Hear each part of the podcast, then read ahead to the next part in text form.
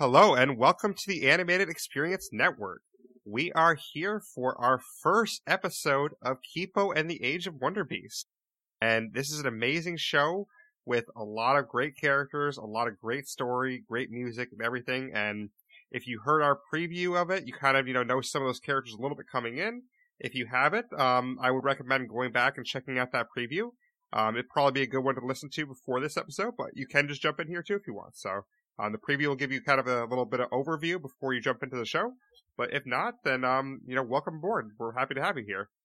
And here to talk Kipo with me today, I have my amazing co-host, Elizabeth. How are you, Elizabeth? I'm doing great there. I'm just, I'm, um, you You're know, doing the dubstep bees?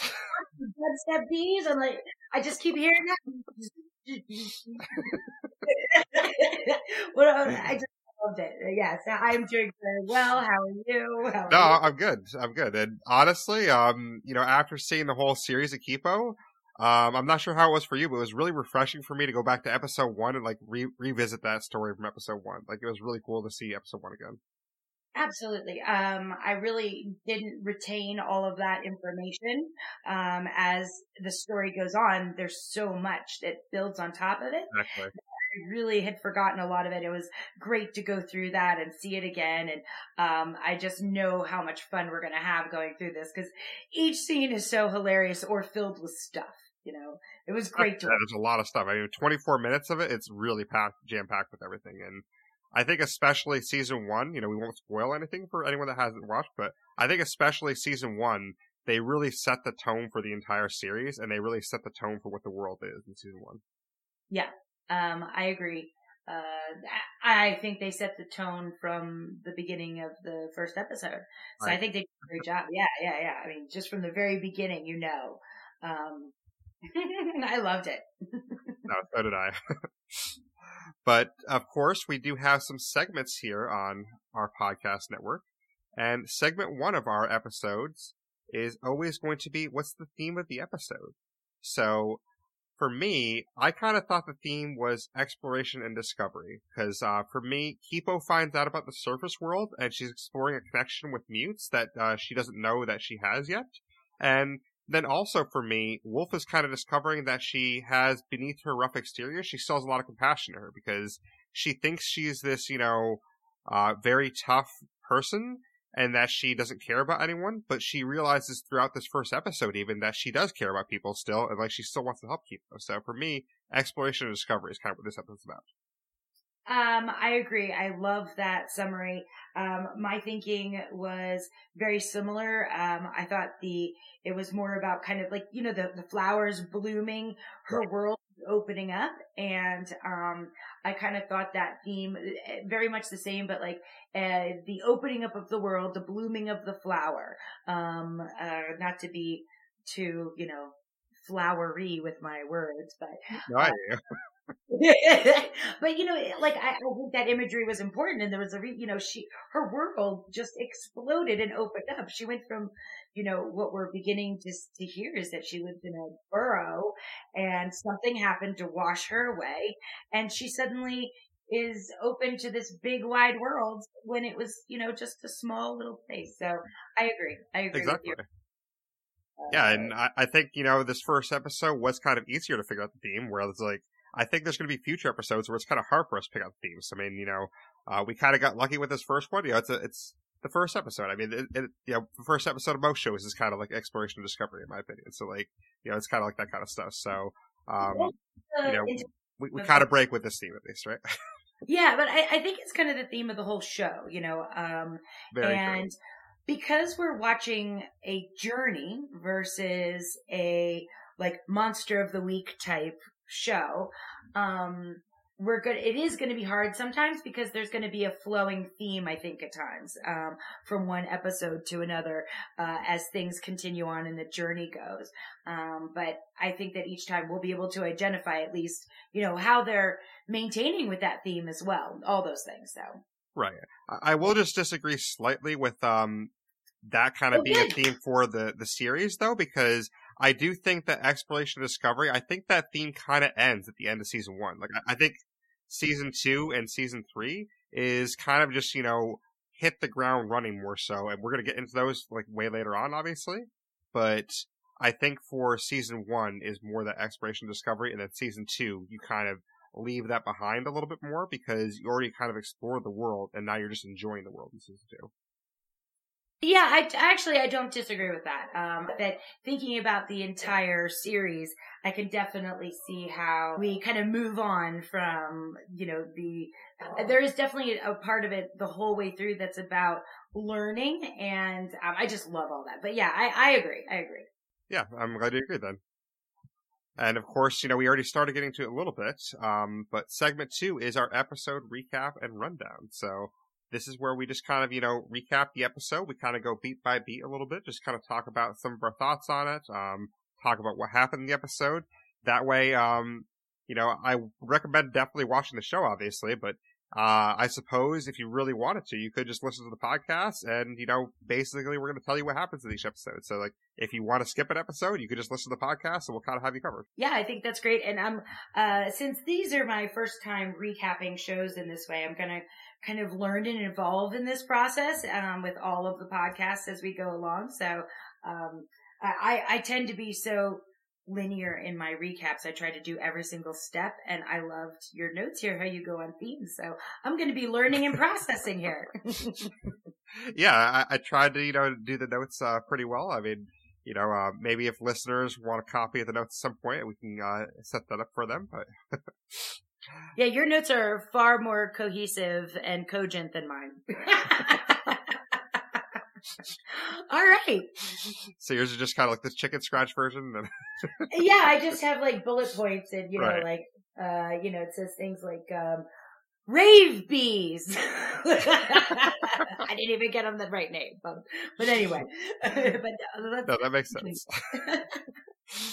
But as you did say earlier, um, basically the entire series in episode one, it opens on a huge stream of water just crashing through a dam. And then basically after this uh, huge stream of water comes through, we see a girl with purple uh, slash pink hair. She is on the surface finally for the first time, and she looks at the sun, and it's interesting because this is one of our first indications that she's not used to this world. Is that she looks at the sun and she goes, "Oh no, I'm gonna go blind," and like that's one of our first indications that she's definitely not used to this world. She's not used to being on the surface. I, I think that's a really cool touch to open the show to kind of let the viewers know, oh wow, this is something different. Like she's not used to living on the surface. Yeah, I loved that. Although I will say I wanted it to, uh, you know, the amount of time that it takes for your eyes to actually acclimate from a dark underground would be far more time. I did love that they put that in there. I was like, wow, that's like, they actually put realism in it. And, you know, even though the, um, the, the actually part of me, you know, the actually person, um, uh, I thought that was great, and I really loved it. And they they paid attention to everything. No, they did. They really paid attention to every detail in this show, and I, I really appreciate that. Like one of the points we're going to get to later actually tells us what year it is too. So we'll get that a little. I know. I got that. I've got that yeah. in my notes as well. yeah, um, I thought that's kind of cool actually. I like that when she realizes her first thing to do is to run to where it's blocked and they can't get back underground. She can't get back underground, and right. she just immediately calls for her dad.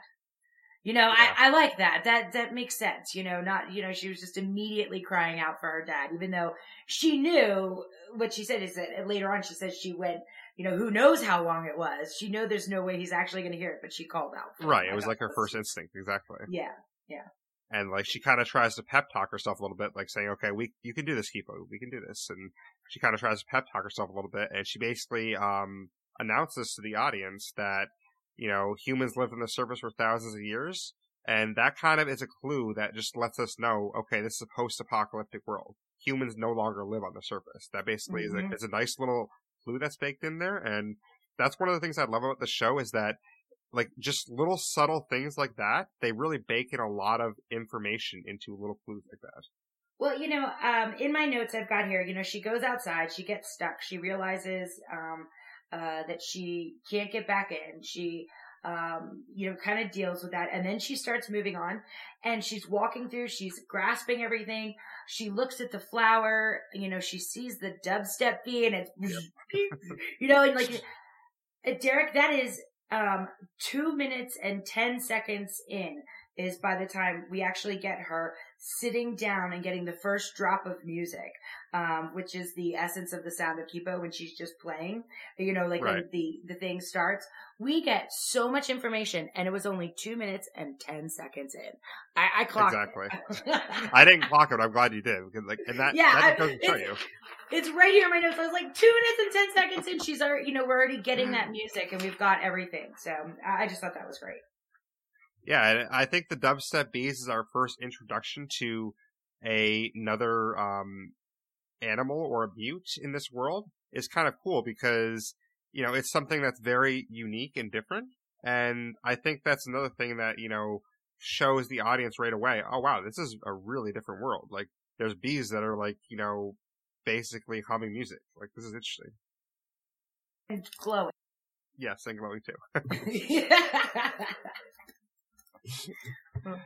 Which um, then so then- basically she finds a guitar and uh, she starts strumming a tune and you know we're going to get into that a little bit more in our music section segment three but um, basically she just starts strumming a tune and she kind of you know um, is trying to calm herself down in my opinion and basically just you know talking about what she's seen so far and like trying to basically pep talk herself through music that you know she's going to make it through but then of course a giant bird burst in and kind of scares her Well, and what's amazing, what I love what they did is, I mean, that's, I, I keep trying to think of the name of the bird. I meant to look it up.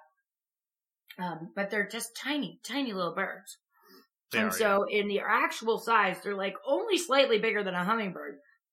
And then here this, you know, giant tiny bird comes in. I loved that. I, I loved it. I loved the, the working with perception on that. definitely That was great. and it like really freaked her out too, because like, whoa, this bird's like way bigger than I am. I, it would freak me out too. Me, me as well, yeah. I'd- be like, um, okay, like I should back up here. I mean, I love butterflies, but when a 50 foot one comes towards me, I'm gonna run screaming. No, I agree. I agree.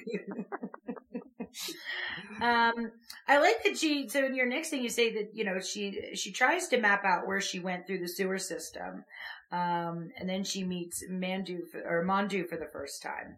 And just sorry Yes, to jump in on your notes. Technically, we don't have a name for Mandu yet, but we know from watching the episode that it is Mandu. But technically, Mandu doesn't get named until a little bit later. But basically, at this point in the episode, we just know it's a blue pig with six legs and four eyes. So that's like even more like if you didn't already have it from the dubstep bees, if you didn't already have the clues from the giant bird, like that's even more of a clue that like this world is way different.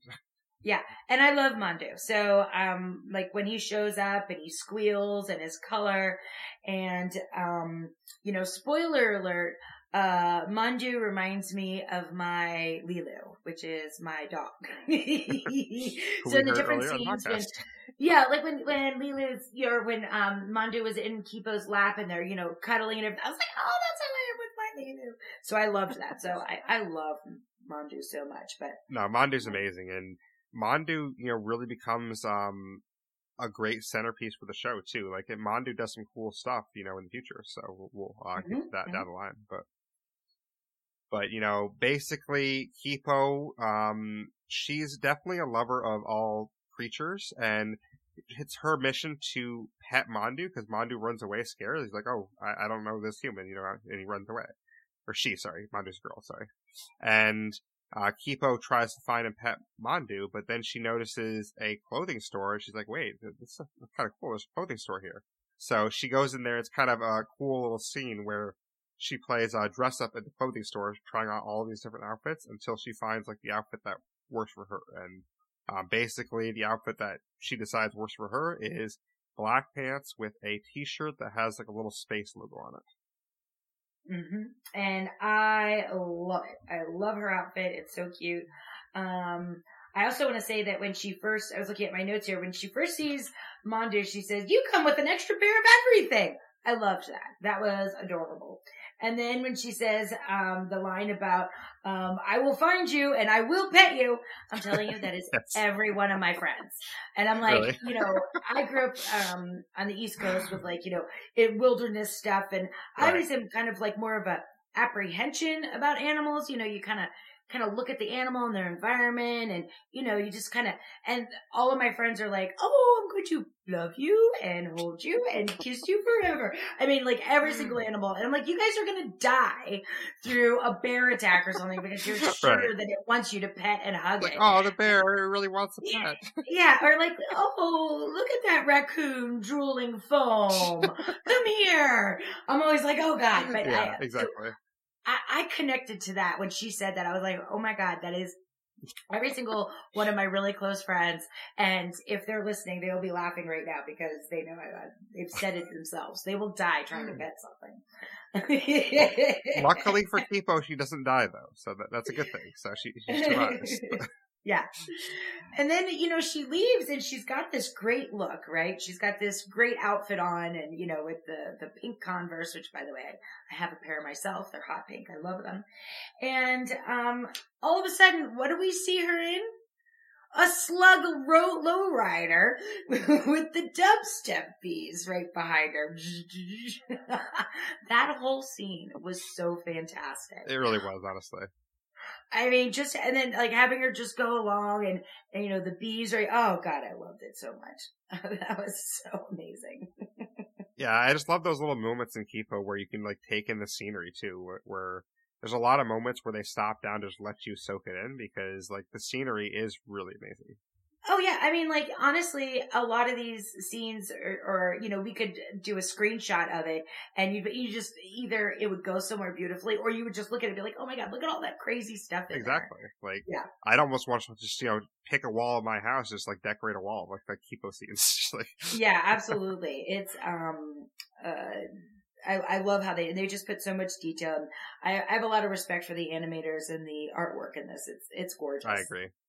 Yeah. And, you know, uh, for anyone that didn't know, um, Kipo actually did start off as a comic, and it was a short little web comic. You can actually find it on the internet, and, um, basically the comic had like 40 pages to it, and from those 40 pages, um, you know, someone saw it and they believed in it and they made it into this show that we have here. So, um, you know, it's basically 40 pages into the show.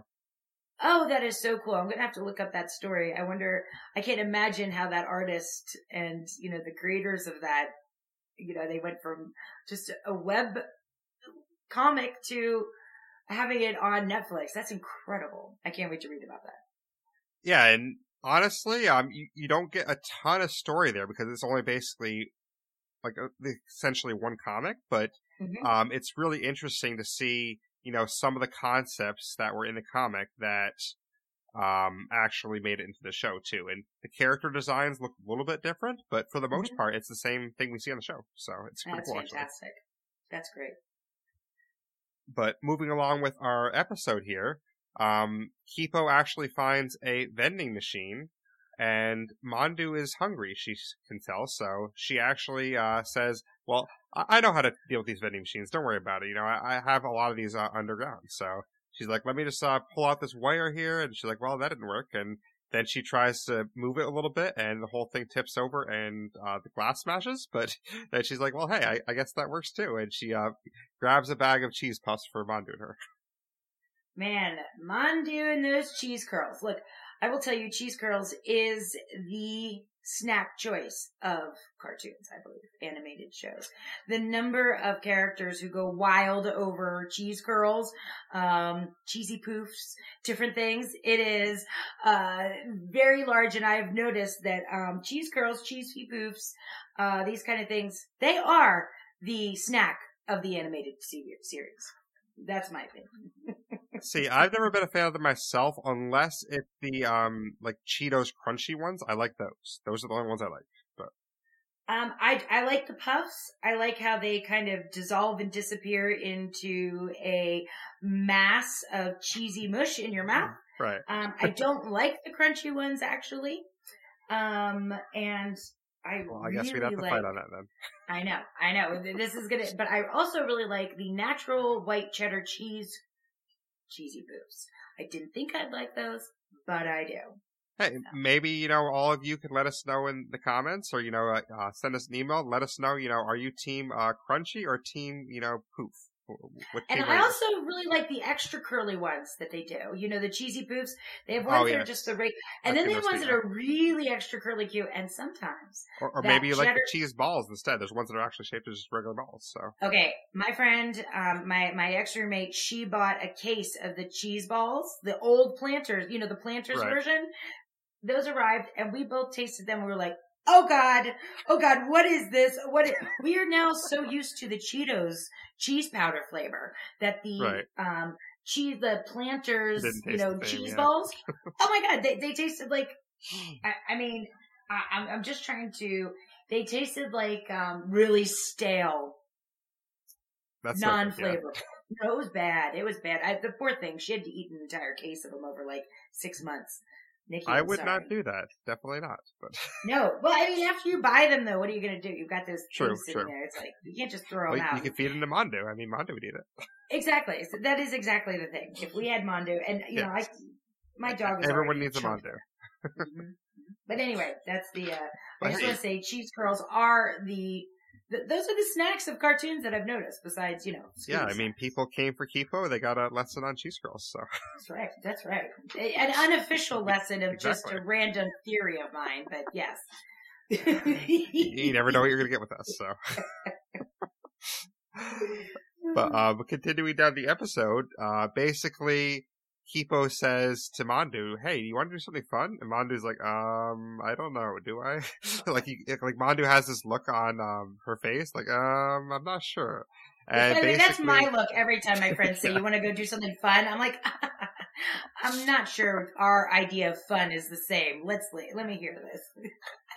Yeah, and, basically, I, think Kipo's idea is kind of fun. Actually, I mean, she basically makes a makeshift sled, and Yeah. her and Mandu get on the makeshift sled and just slide down the stairs, and I think that's Okay, pretty cool. Okay. I'm just going to tell you. So, so the way that thing was, all I could think is this: the edge of that tin was going to catch the front lip of a step and flip over because that is what happened to me. How? That does not sound fun. no. Um, but I loved it. That was so great. Um, uh, I, I love, I love how she just, uh, slide, and then she just slides right into the old world, you know? She slides in Yeah, and she, she basically just starts this- bonding with Mandu and you know talking about Yeah. like the surface not being so bad and like you know how she thought it was so bad all her life, but it's really kind of cool in her eyes. And then she kind of like um relates back to dumplings that her dad makes, and that's when she officially names the pig Mandu after the dumplings that her dad makes. So I think that's kind of cool. that's, it's a great name. Yeah, Mandu's an awesome name. I like that name. You know, when have you ever heard a pet named Mandu? Like I've never heard that No. before. So, I love it. but um, one of the things she said is um, in this scene. So first off, I love that she talks about her dad and being a science nerd and you know what he taught her about parsecs. Which, by the way, I was totally nerding out on it. I loved it. Um, she goes, "My whole life they taught us the surface was a horrible place, but look at you. You look just like these little dumplings my dad makes." Mandu gets his name from dumplings. I just love that. But she's, you know, kind of realizing that the horrors and you know scary things that she heard about um, while it appears that some of that stuff is real there's also things to be gained and, and earned here and things to be learned and um, good things too and so i really liked that because she was kind of saying oh now i'm seeing like all the all the the, the different possibilities here No, I agree, and I like that she's you know getting to see this new world and just explore it for herself. And mm-hmm. you know, like your friends, I mean, she uh, sees some baby bunnies next, and she's like, "Oh, I have to pet these too." And Mandu actually tries to warn her a little bit. He tries to tug on her shirt and be like, "No, no, don't do that, don't do that," because yeah what Kipo doesn't realize is that um, these are the babies. She probably thinks they're just regular adults at the time she pets them. But then a mega bunny that's like, you know, 10, 20 times the size of these comes and lays down on all of them because that's the mother. And Kipo, like, is trapped underneath and has to, like, wiggle her way out, basically. So I love this because the truth is, this is a universal rule, not just for mega mutes, but don't touch animal babies. Yeah, that is true. Uh, the thing is, she just didn't know they were babies, right? they were No, so big. Yeah, she didn't know. I mean, she probably She didn't know they were adults. babies. Yeah. But like, also- oh, these are the babies. Okay. Has she ever encountered animals? I mean, that's one of the things I was thinking when you were talking about Mandu. What kind of animals do they have in the burrow? These could be her first experience with anything outside of just her humans. You know? That's true. I mean, we do know um, from watching the series they did have a mandrill in the burrows at one point, but we don't know what other animals were there. Yeah. I mean, does anybody have pets? I don't know. Um, I we don't know for sure. So No. they never really tell us in the series. Actually. Yeah, it's But- true. But I was just like, from her reaction stuff, I feel like they don't have pets and animals where she comes from. Probably not many because they were doing Yeah. some animal testing on the ones they did have, but not many probably. Right. But then we have a hooded figure um, that's kind of in shadows capture Mandu, and then Kipo uh, chases this hooded figure and learns it's a human girl with a stick and a wolf pulse. And she's kind of watching from the car, and basically, um, this hooded figure, who we come to know and love as Wolf, um, is trying to eat Mandu because Wolf is basically trying to make sure Mandu is not a talking mute because that's where we learn in the story that there's actually mutes that talk as well, and there's some that don't. And I love this because I wrote, um, caught Mondoon says, if the mute can't talk, it's food. Rules set. And I felt like, you know, they did a very, very good job of telling us right there, you know, okay, this is, this is the delineation line. Um, you know, you don't eat, you know, conscious, cognizant beings. Um, although, you know, then you get into lots of quibble and stuff. But uh, I understand what uh, Wolf is saying. You know, Oh, I agree. You eat Mondo, and I'm coming for you. Well, I mean, she does not because then Kipo actually comes out from the car, and then Wolf is like, "I was wondering when you were going to come out," because Wolf she was there. yeah, no, that was great Yeah, because Wolf never misses a beat. No pun intended. no, definitely not. And essentially, they kind of um quibble a little bit, where you know Kipo wants to save Mandu, and Wolf's like, "That's my dinner. What, are you talking about? That's my dinner, basically." And in the scuffle, um, Mandu actually uh gets to escape and runs away, and then Wolf is, you know, uh, pretty upset about this. She's like, "Hey, that, that was my dinner. What the heck? Now we have no dinner." And they kind of talk about some of the differences on the surface because um, Wolf is used to the surface and has lived on the surface her whole life, and Kipo has lived underground in the burrow. So there's a lot of differences there. They kind of talk about this a little bit. Yeah, I. uh This is going to be ongoing. Um, the Definitely. differences between Kipo and Wolf, and how differences between your experiences in life um, can change how you react and view things, and how to sometimes overcome that to see things the same way.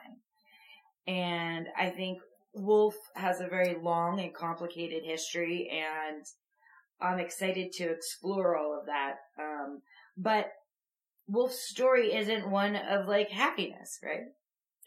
It really isn't, but we don't really know that at this point. No. Like at this point, we just know, hmm, Wolf is really like, you know, standoffish, maybe a little mean. Like we don't really know what her story is yet, but we learn she's throughout the episode happy. that she's not actually as mean as she like No. comes off as because she actually helps people. So And it seems like she does the right things and the things that are needed to do, despite what she wants to do.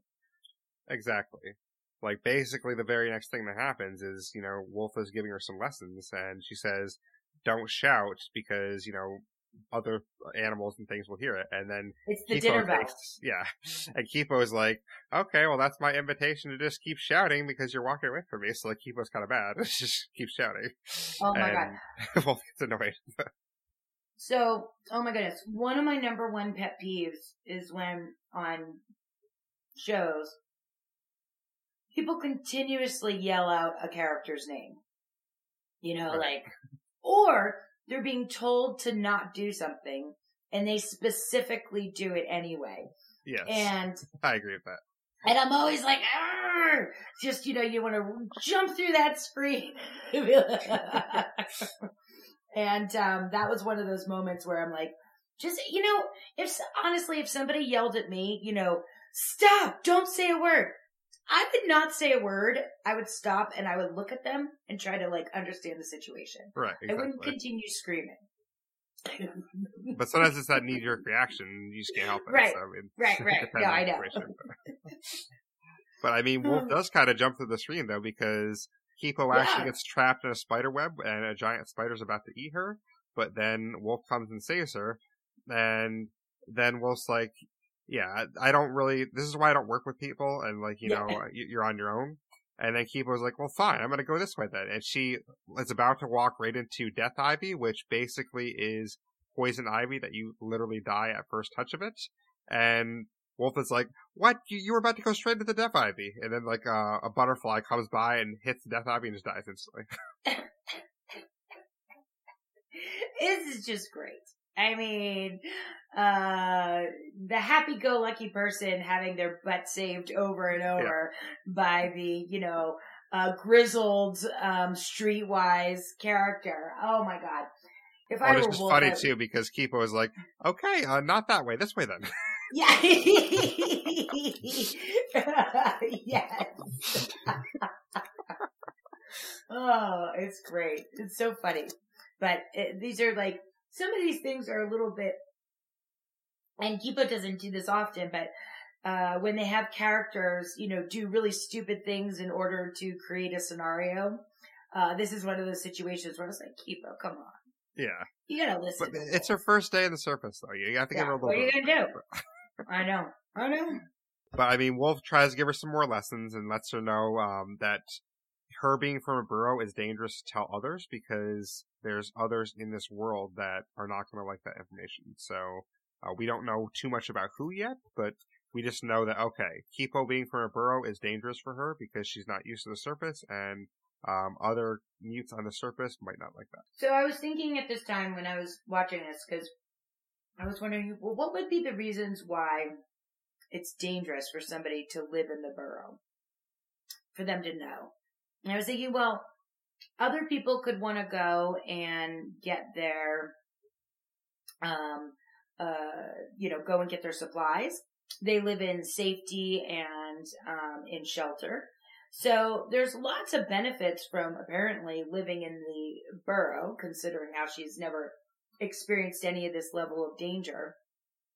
But there could be um some sort of uh uh you know like kind of like pirating of the burrows or you know taking over the space things like that. Yeah, no, I, I could see that. I mean, I think that's a good explanation, and like, I think also um, the people from the burrow know what the world was like before, and I think that might be kind of threatening to the mutes too, because you know they know what the world was like before, and um, they're used to a different world, so like they might want things to go back to how they were.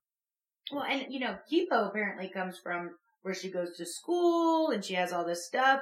Right. Whereas, you know, Wolf is living out it with nowhere. So there's no shelter, there's no adult, there's no system, no nothing. And apparently in the burrow, you know, based on her uniform, her talking about education, her talking about, you know, cooking, from the things that she's talked, you know, the, the, um, dumplings, mandu dumplings.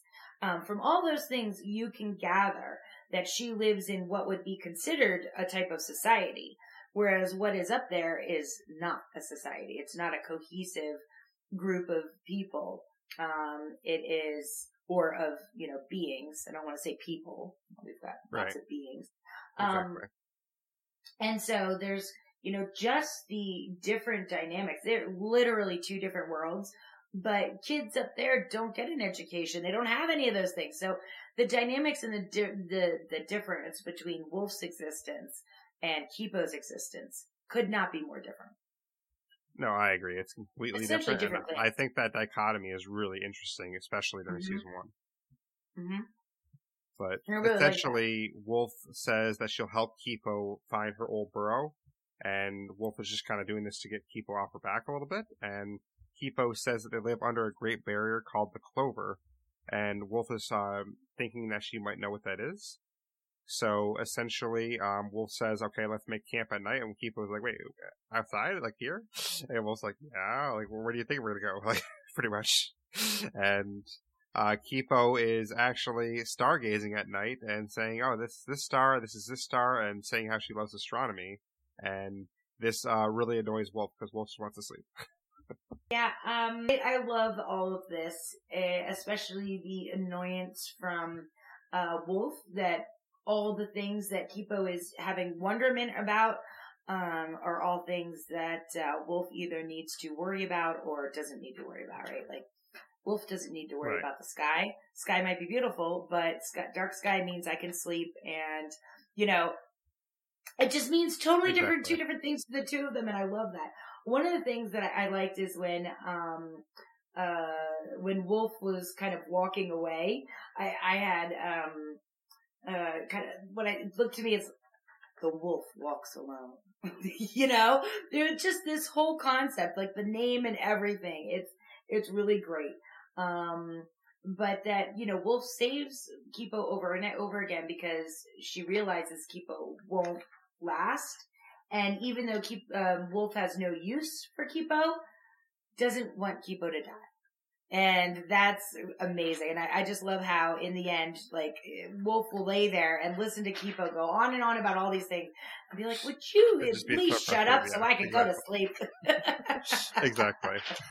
or not shut up. Can you be quiet? You shouldn't say shut up to people. But yeah. No, probably not, but. No, no. um, but I really liked that entire set of scenes. Um, and what, you know, um, what that brought us to and kind of showing us who Wolf is, but also giving exactly. us, you know, who Kipo is. She is, she is the Pollyanna to, um, Wolf's nihilist. yeah, honestly, they make such a great pair and that's yeah. throughout the entire series. They make like such a fun pair to watch. And, yeah. Um, you know, next we actually see them wake up in the morning and Wolf takes her to an old shopping center and they're looking through some stuff and Kipo picks up a can and this is actually a really smart way, in my opinion, that the show lets us know where, um, what year the show is set in. Because yes. a lot of shows, I feel like they would just, you know, have a title card that says like year 2000, whatever. Like yeah. they'll have like title card. What they actually do in Kipo is uh, Kipo picks up the can and reads the expiration date and says October 23rd, 2020. And then Wolf's like, yeah, that's been expired for a while. That's been expired for 200 years. So that lets us know, you know, that the show is set in the year 2220. So like, I thought that was a really clever way by the show writers to actually let us know what year this is set in without like just outwardly saying on a title card, here's, here's the year. Yep. You know what I didn't like, Derreck? They made me do math. I'm kidding. I'm just not a mather, but I was like, yeah, ooh. The math isn't too bad with that. I, literally paused and I was like, you know, it's just adding 200. How, why did I have to think so hard yeah. on this? But seriously, I was like caught off guard for a second because I realized, oh, they just gave us the formula and I was, like, oh. Okay. Exactly. Okay. Yeah. I just want to, you know, new math, old math, either way, I don't do it right. Yeah, I mean, you know, the math isn't too too bad, so you know, at least that's that. But but they don't have a lot of time to stop down in the store and like you know just enjoy it though because um the Mega Bunny that Kipo met earlier actually finds them and Kipo was like, "Oh, I, I met her earlier. I named her Rebecca." And Wolf's like, named it Rebecca?" Like, like you can see this look in Wolf's eyes. Like, why would you name it? Like, that's like kind of look in Wolf's eyes. Like, what? Why would you name this Mega Bunny. Like, this is stupid. Like, why would you name it? And then, um, Kipo reveals that she was petting her baby bunnies, and Wolf's like, what? How do you not know not to do that? And Kipo's like, uh, I don't know. and basically the Mega Bunny, uh, chases them because the problem is that Kipo has the scent of the Mega Bunny's babies on her, so the Mega Bunny kind of thinks that Kipo's one of her babies. Yes um, and was, you know, even had sat on her, everything. And, yes. you know, uh, big Rebecca wants to make sure all of her bunnies are safe. Exactly. So, and Kipo is not with the rest of the bunnies, so she has to fight yeah. and I like that, you know, they don't ever try to hurt the bunnies or anything. They're just trying to get away from it. Right. And, um, you know, I'm not opposed to uh, Wolf's solution to protecting Kipo. And Yes. what would that solution be, Derreck? Uh, Wolf actually pulls out some fragrances and just sprays a bottle of fragrance all over Kipo to get rid of the scent. And then Kipo's like, okay, I'm glad that's over. You know, that, that wasn't too bad. And then Wolf pulls out another one like, it's good I had this extra can. and then Wolf, Wolf sprays the second can her. I swear, I honestly could almost smell it. That cloyingly heavy, sweet um uh aerosol and I was it was so funny because in my mind it was like Lysol lemon, you know, straight up. I could just, you know, oh, it was great. I loved that though because I literally could almost smell the air freshener as you know Kipo's being inundated with it. And by the way, I think in 200 years those things would still work. What do you think? Um, I think so, yeah. I think it would solve the scent of it, so I think it would work. But Yeah, I think that because the product is under pressure, um, it keeps it from uh, being exposed to anything or maybe degrading as much. So I think in 200 years, an aerosol can of something should still work.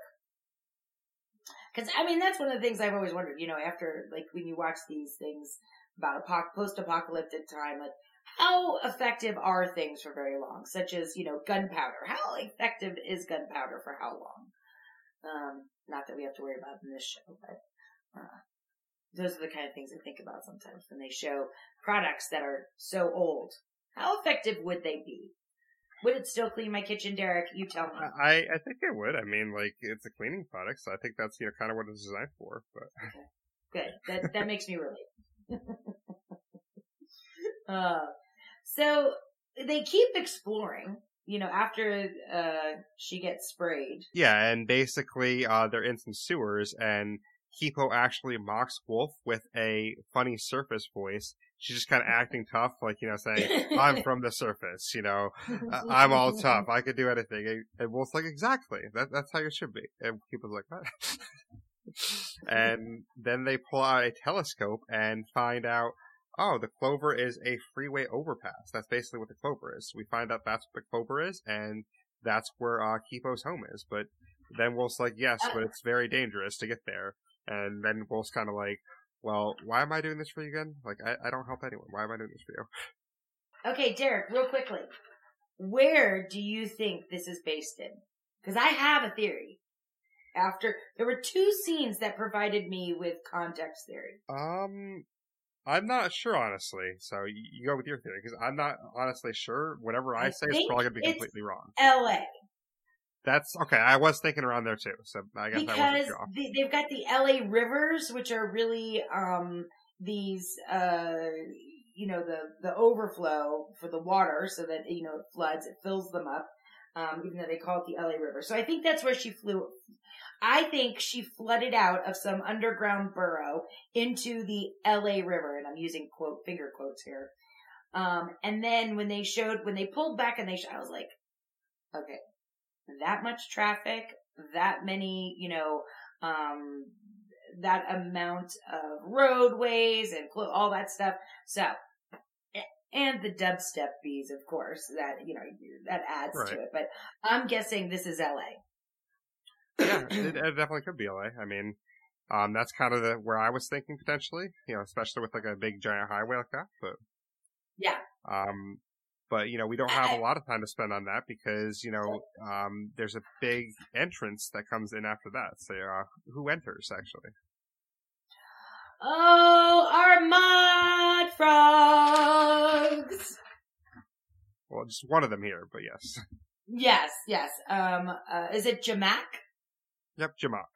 Has So- a Jamack. There we go. That's how it's pronounced. Yeah, so this is a frog in a tuxedo who uh, seems to have a disdain for humans, and basically he shoots his tongue out towards them and kind of um, startles Kipo Wolf a little bit.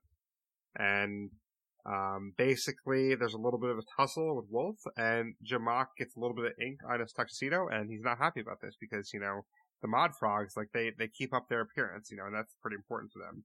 And, oh yeah. um, basically the big thing for them to get away is somehow um, Wolf had the foresight to grab spot remover at the grocery store, and you know, uh, she's got the spot remover, and she's like, "Hey, this is what you want, right?" And you know, Jamack's like, "Oh, just uh, throw it over to me," and Wolf's like, "Well, let us go then." And they kind of have one of those, you know, like little bit of uh, standoffs there, but then uh, Wolf just tosses it almost off the edge of the cliff, and Jamack has to run over and quickly use his tongue to actually stop the uh, spot remover from going off the edge, and that's how they escape. But one of the important points of this scene is that in their meeting, Kipo basically acts all weird and acts like she's this is her first time seeing a mod frog, which it is, as we know, but the way that she's acting about this, this clues Jamack in that, oh, she's from a burrow. She's not from the surface. Yes, the mod frogs and Jamack. So um, when we had gone through the preview, I talked about other uh, animated series or other animated movies maybe that had um, frogs like this, and I think it was in um, the Frog Princess maybe that they that we had this, but.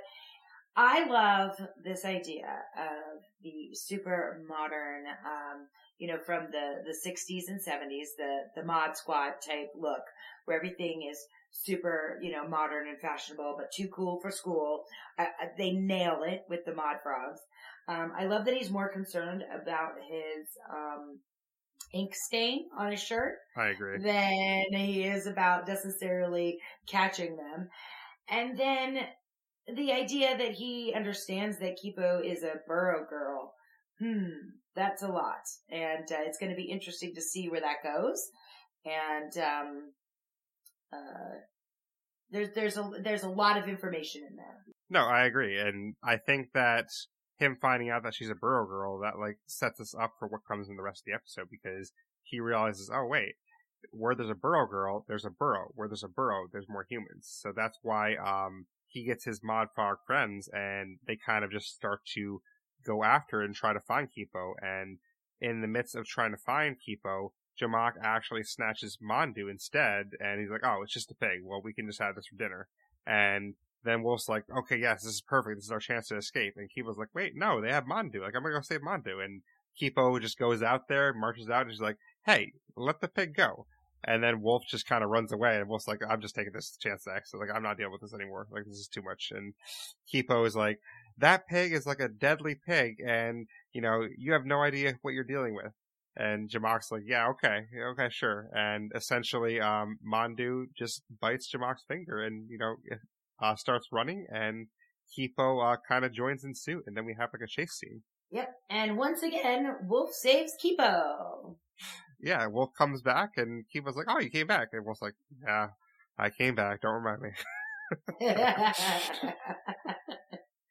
oh. And then what's coming up is uh, one of my favorite characters, Yes, and who is that? Well, we don't get a name. We get an insect baby right now. Correct. But I don't think we're quite there yet. We will um, find out um, soon, though. Yes. Uh, so Jamack is knocked out by Wolf, and they barricade themselves inside of a room. I love, and I'm looking at your notes, by the way. I'm not reading mine. That's um, fine. I love how Kipo suggested to Wolf that she, they are now sisters because they had a fight and they made up. Which I think is hundred percent true. Yes. I mean, that is, you know, if you can fight with a friend, like have a real fight and then make up and be okay, you're, you're, you're like, yeah, you're like sisters, brothers at that point. Exactly. Yeah. yeah. Um, I love that scene. I love that, and oh, I, I love it. It's really nice to see them bonding like that. Honestly, yeah, and I love Wolf's like absolute chagrin.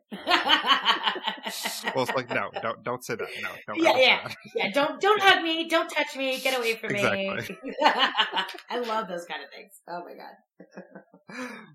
but then they hear some crying, and uh, they go to seek out what the crying is, and it's actually a baby bug. They find out and Kipo wants to protect it, and Wolf's like, uh, we we don't have time for this. Like they're after us, and um, we don't know who this is yet. We will not reveal the name here, but um, you know, this character does have a name, and we will find that out in the coming episodes. But essentially, the Mod Frogs hear this, and they're closing into the room when the episode closes. So that's basically where we end off is that um, the mod frogs know that, you know, they're in there with this crying baby and um, Wolf is kind of getting ready for a fight, it looks like. Oh, I loved this. So what I really liked is one, um, Kipo's, uh, uh, shock and quasi delight at finding out the baby was actually a bug. Like, oh, um, and my own probably. exactly. um, and I also love that they just straight up give us a, a cliffhanger, straight to black. Boom. and honestly, this show is like really it. good about that. Like, you know, giving you cliffhangers yeah. that like make you want to keep watching. Yeah. And yeah. I kind of enjoy that. So. And that's why I said like it's going to be. This isn't a monster of the week show. This isn't a you know getting the theme of each episode is going to be uh, a bit of a dig for us sometimes because each one is. Sometimes there are continuations, you know, and they just keep that storyline going, and we're you know we're, we're on a whole journey. So, um, but I loved how it ended. It was really great, and so did again. I let's just reflect that this was what 26 minutes? 25 minutes? 24 24 24 minutes. Oh yeah. 24 minutes. And we've got like two to three minutes of um uh of the credits. They put so much yeah. into this. I mean well, we've been talking for an hour now yeah we've been talking for almost an hour on a 24 minute episode and we we haven't even finished our segments yet so to the audience, we apologize. well, maybe maybe they're enjoying this. We'll see. Yeah. Hopefully you are. Yeah. but that is kind of the episode recaps. I mean, um, segment three is always going to be our music of Kipo segment, where we kind of go over some of the musical um, cues and songs that are in Kipo. And um, this episode, we didn't have a lot of songs, but we had some nice cues. Um, I counted, you know, six cues or songs in this episode. And the first one is some kind of suspenseful music in the opening of the show to kind of show that Kipo is going to uncharted territory, which I think is a really nice uh, touch that kind of sets the theme for like, okay, this is, you know, uncharted territory for her. This is like different for her. And I think it's kind of a little nice music cue that happens there. It's interesting because under my notes section here, I wrote that I love the music they use for danger as well. Um, yes, so I'm, I'm right in line with you. I also wrote that the rave bees are the best. And while I'm not a huge house music EDM fan, I definitely do enjoy the heavy beats that the, you know, rave bees are. I just, I love that flavor that they throw in here. And honestly, it was just so unexpected by me at the beginning and I, am loving it every time. Um, I also, I love the theme song. Normally I loathe animated series themes. Um, this one's you really know, good though, for sure. This one is yeah. so good, and I love the bells and the drums, and it just feels like it's just a happy. Yeah, I just really like that. No, I agree. I think all the music in this show is great. And That's why we have a whole segment on, honestly. And and we also got our first um, part where she's, you know, uh, strumming the guitar and you know singing her own little song. You know, just kind of making up words about her journey.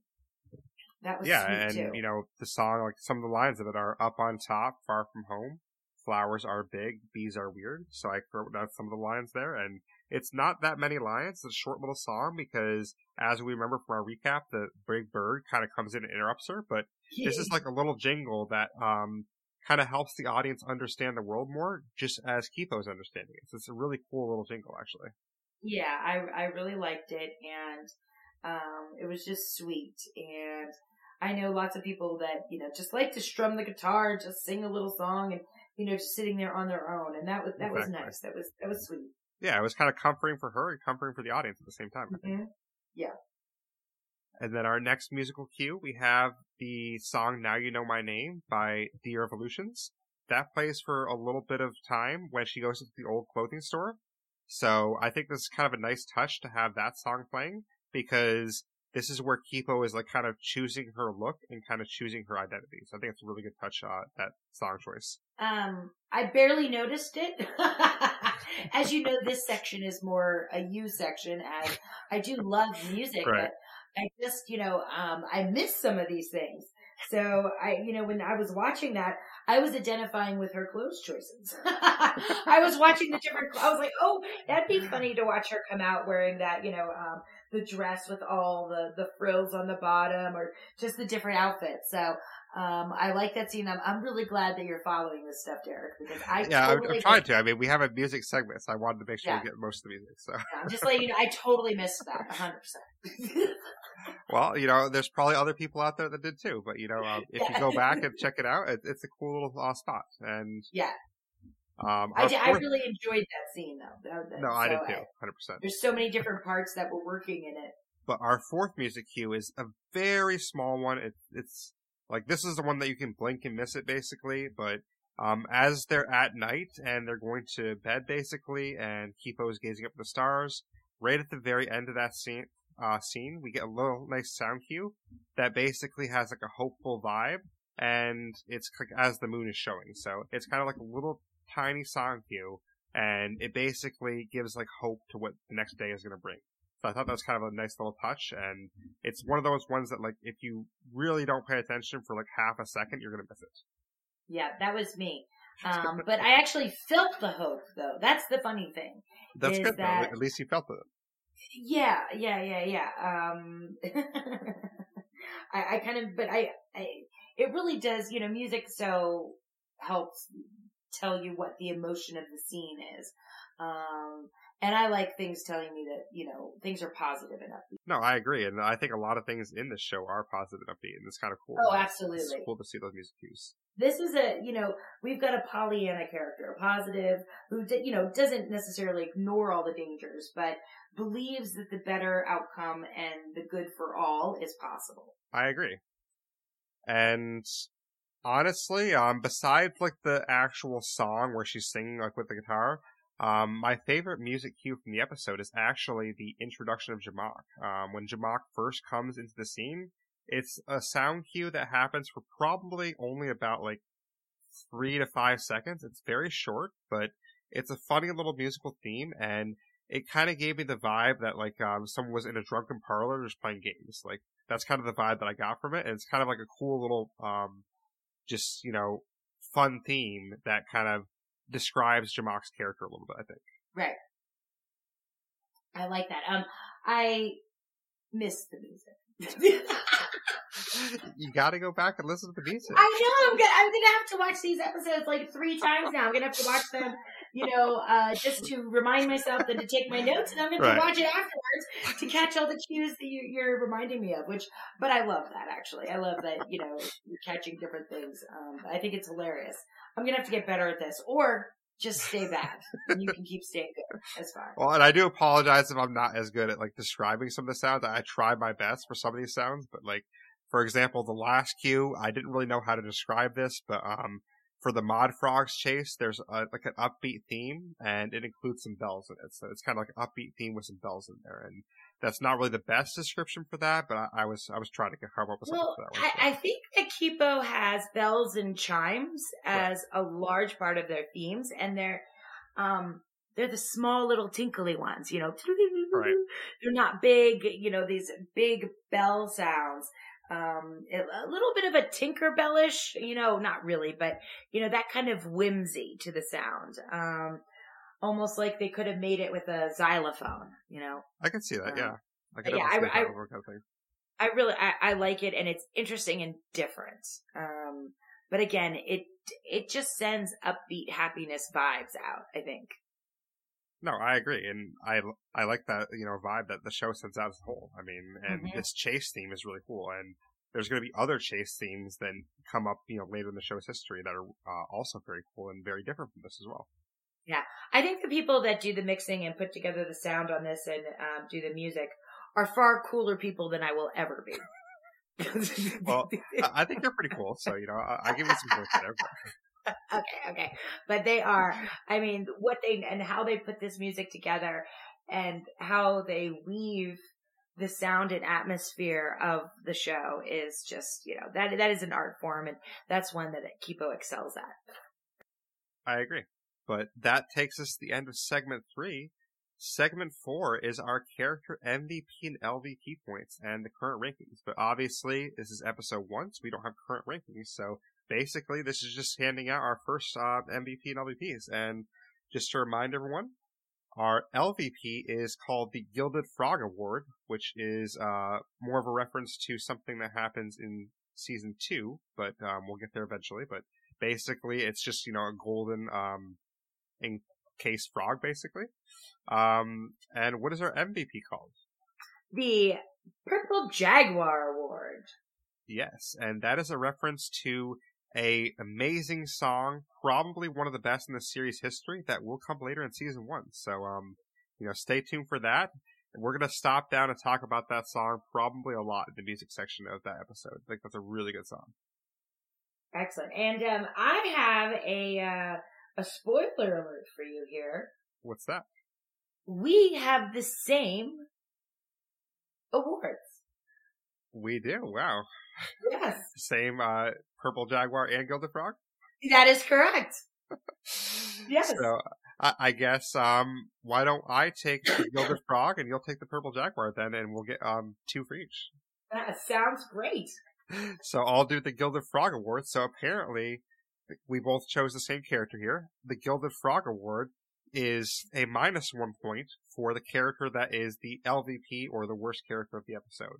And we both gave it to Jamack, so Jamack is going to be at negative two. And for me, the reason why I gave it to Jamack is he just epically failed everything in this episode. I mean, he captures Mandu the pig instead of Kipo, and he's like, oh, it's just a pig. Well, I guess I'll just take the pig with me.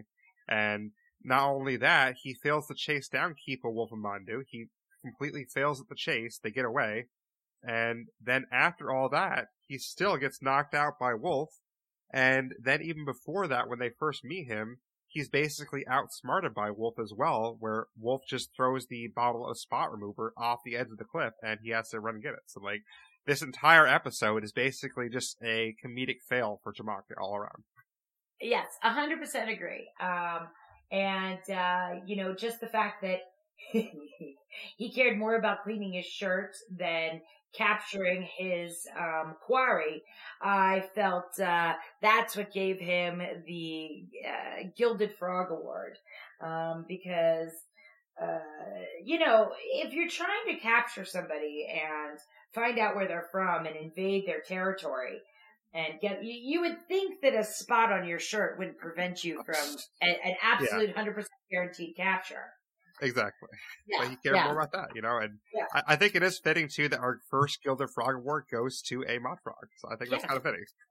And I don't think it's going to be the last time. I don't think it will be either, but um, you know, spoiler alert: I think Jamack will get some of those points back eventually, so he'll get points back eventually. but who is our Purple Jaguar award for this week? I mean, none other than our beloved animalistic wolf. Yes. Um, well, and what you wrote here is perfect. So if you don't mind, I'm going to read your notes. Yeah, go for it.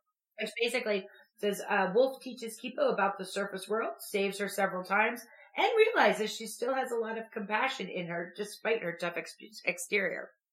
That perfectly describes it. Um, the only other thing that I would say that, uh, she saved them and she did all that despite not wanting to yes, that is true. But I mean, I and think it's still that's what makes her the hero. Yeah, exactly. Because you that's know she, like, she even tried to run away once, but she's like, "Yeah, I came back." She's like, "I, I had to. Like, I couldn't help myself." Indiana Jones didn't want to save half the people he had to save, but you know what? He's a hero, and he and that's what Wolf did. You know, Wolf couldn't allow um, like an innocent, good person suffer simply because Wolf didn't desire to do what she knew she could do. So, you know, that, but she's awesome. She's great. She definitely wins this award for this week. Um, you know, uh, and also her 100%. patience with Kipo, I think is also another reason. I agree. She, when, and she almost gets them killed and caught a couple times, and she, you know, she's still helping her. So that that also does it. no, I think Wolf is the perfect candidate here, and I will say for my choices, um, there was no other candidate for Gilded Frog. I, I thought Jamack was the clear choice there, so he's at negative two. There was no other choice for that. But for me, for Purple Jaguar, I did think for a second, well, does Kipo deserve it? But I'm like, no, Wolf deserves it here. To be honest, I almost considered giving Kipo the least valuable player. Interesting. Interesting. Simply because her decisions and choices put them in so much danger. You know, I'm not. That's true. Like, yeah. like I said, people making stupid choices simply to move the story along, or you know, like that bothers me. And I was like, you know, Kipo did some really stupid things. Not that she was wrong to, but when we're looking at, you know, behaviors and actions and who added the most and took away the most from the storyline, Kipo was on my list actually for a possible LVP. Uh, but Jamack won due to his unsuccessful capture attempts and his hilarity. Um, and the fact that Kipo isn't intended to be the least valuable player, but she just kept getting herself into danger No, that she needed understand to get out of. Yeah, yeah. And she doesn't know how to take herself out of it yet. So had it not been for all those other things, would she have even made it half a block?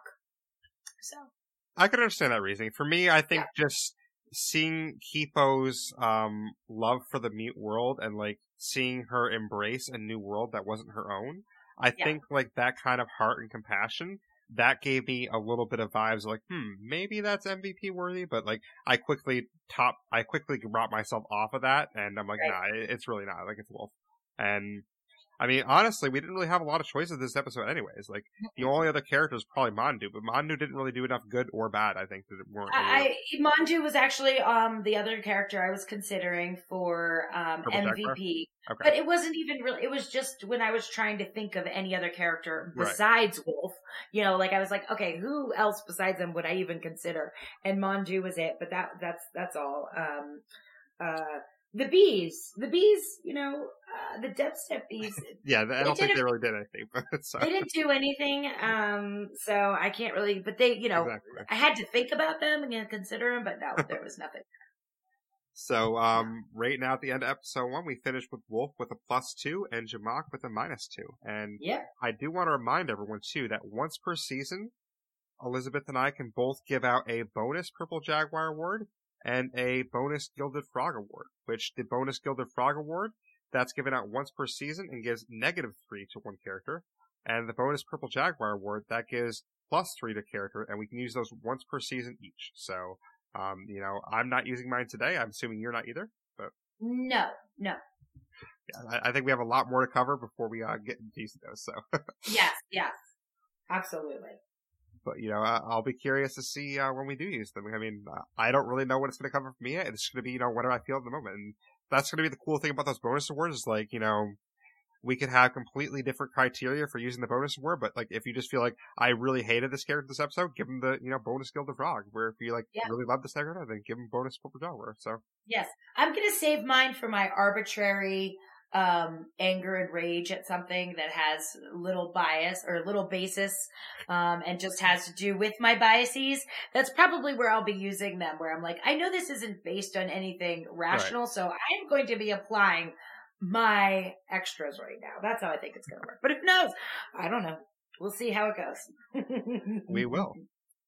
But that brings us to segment five, our episode ratings and rankings. So obviously this episode once we don't have any rankings yet, but um, this is going to be out of 10. We can do uh, point ratings by the 10th place if we want to.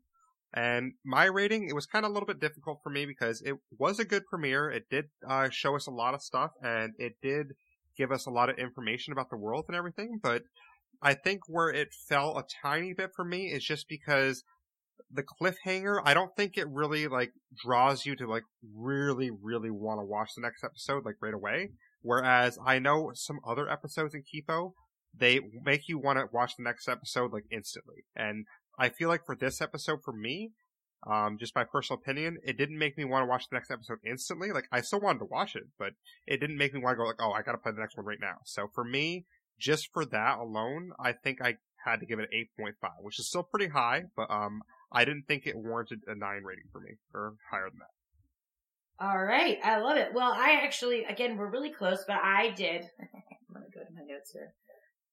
I gave it a nine out of ten post-apocalyptic water rides, nice.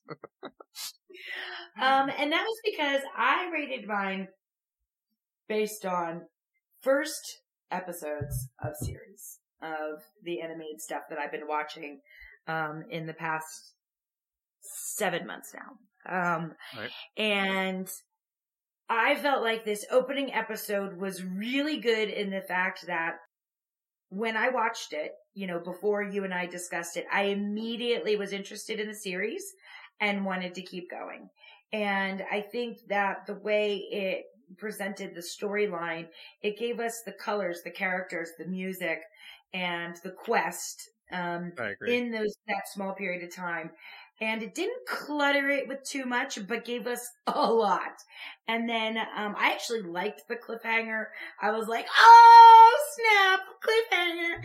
Um, uh, but you know, so for me, I'm giving it a nine out of ten. I think it is one of the best premiere season one, um, episode one episodes of these animated series that were that I've been watching. Um, so that's where I'm coming up with my number from. No, that makes sense, and that's kind of interesting to me that you say that because out of the shows that we're covering on this network, you know, we're covering Carmen Sandiego, we're covering Kipo, obviously, we're covering Hilda, and we're covering Glitch Techs. In my opinion, honestly, like just thinking back to those four premieres, I actually think that um, both Glitch Techs and Hilda might be above this one in premiere for me, but I'd have to rewatch those premieres just to make sure. But um. I think that kind of makes sense with my rating a little bit more because I think that for me, Glitch Techs premiere and Hilda premiere, just to give a little spoiler alert for those episodes, um, I think they would both be above nines for me. Okay, that's going to be fun. Um, I love the color and the artistry of um, Kipo so much. I myself am a, I hate using the word artist. It sounds so pretentious, but I draw, I paint, I, you know, I love colors right. and, um, I'm a huge fan of, you know, uh, studios such as, um, uh, Studio Ghibli, um, or the different, um, animation styles that use the old, um, pen styles, you know, and, and watercolor, but the the palette, the color palette that Kipo uses, um, the drawings of the outside world, I can just close my eyes and envision it and be there. And that's part of what um, really elevates Kipo for me is the world itself that they're presenting, and then the story and everything. But you know, when you and I talked, all you know, just their color palette. I just I could say to I'm wearing purple today just in honor of it because I just I love it. Right. So um, no, I definitely I, I, Like I, I love the colors of it. Yeah, Glitch Tech and um, Hilda, they're both awesome, awesome premiere episodes, but neither of them shine in my mind the way uh, Kipo does. So that's where mine, uh, you know, really, and I think the artistry of it, the colors, the brightness, um, all of that leads to, you know, into more of my um, uh, weighted rating. No, I get that. I definitely understand where you're going there. I mean, if we're talking about series as a whole, I think like this is my favorite series as a whole. Just I think premiere wise, it uh, dropped a little bit. yeah, but, um, I, I, do love this series though, and like this is the series that definitely spawned this whole network, honestly, because um, we both love this series so much, yeah. and you know we kind of uh, went through a rigorous process to pick the other shows. But you know, this was always the show that we're gonna definitely have on the on the project. Yes, yes, yes, yes.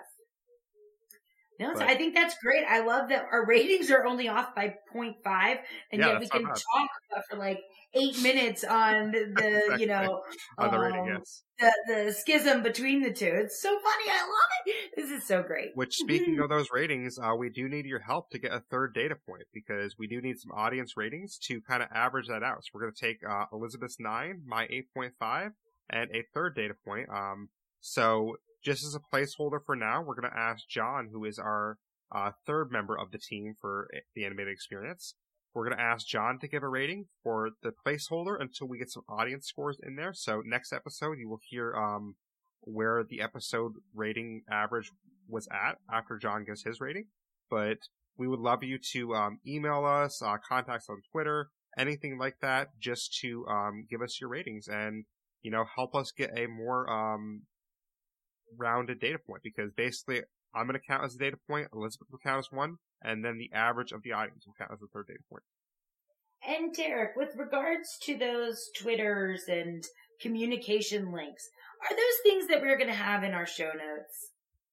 They are indeed. So we will have those in the show notes. So just um, check out the show notes if you need to find those. But you know, speaking of that, we are at segment six, which is our show closings. We're just going to have our announcements, our Twitter links, and things like that here. So if you want to get a hold of the podcast, meaning this uh, show specifically, we're going to have a Twitter link of at KipoXP, which is a capital K and a capital X. If you want to get a hold of the network, the whole network's podcast, or the whole network's Twitter, sorry, it's at Animated XP, which is capital A and a capital X.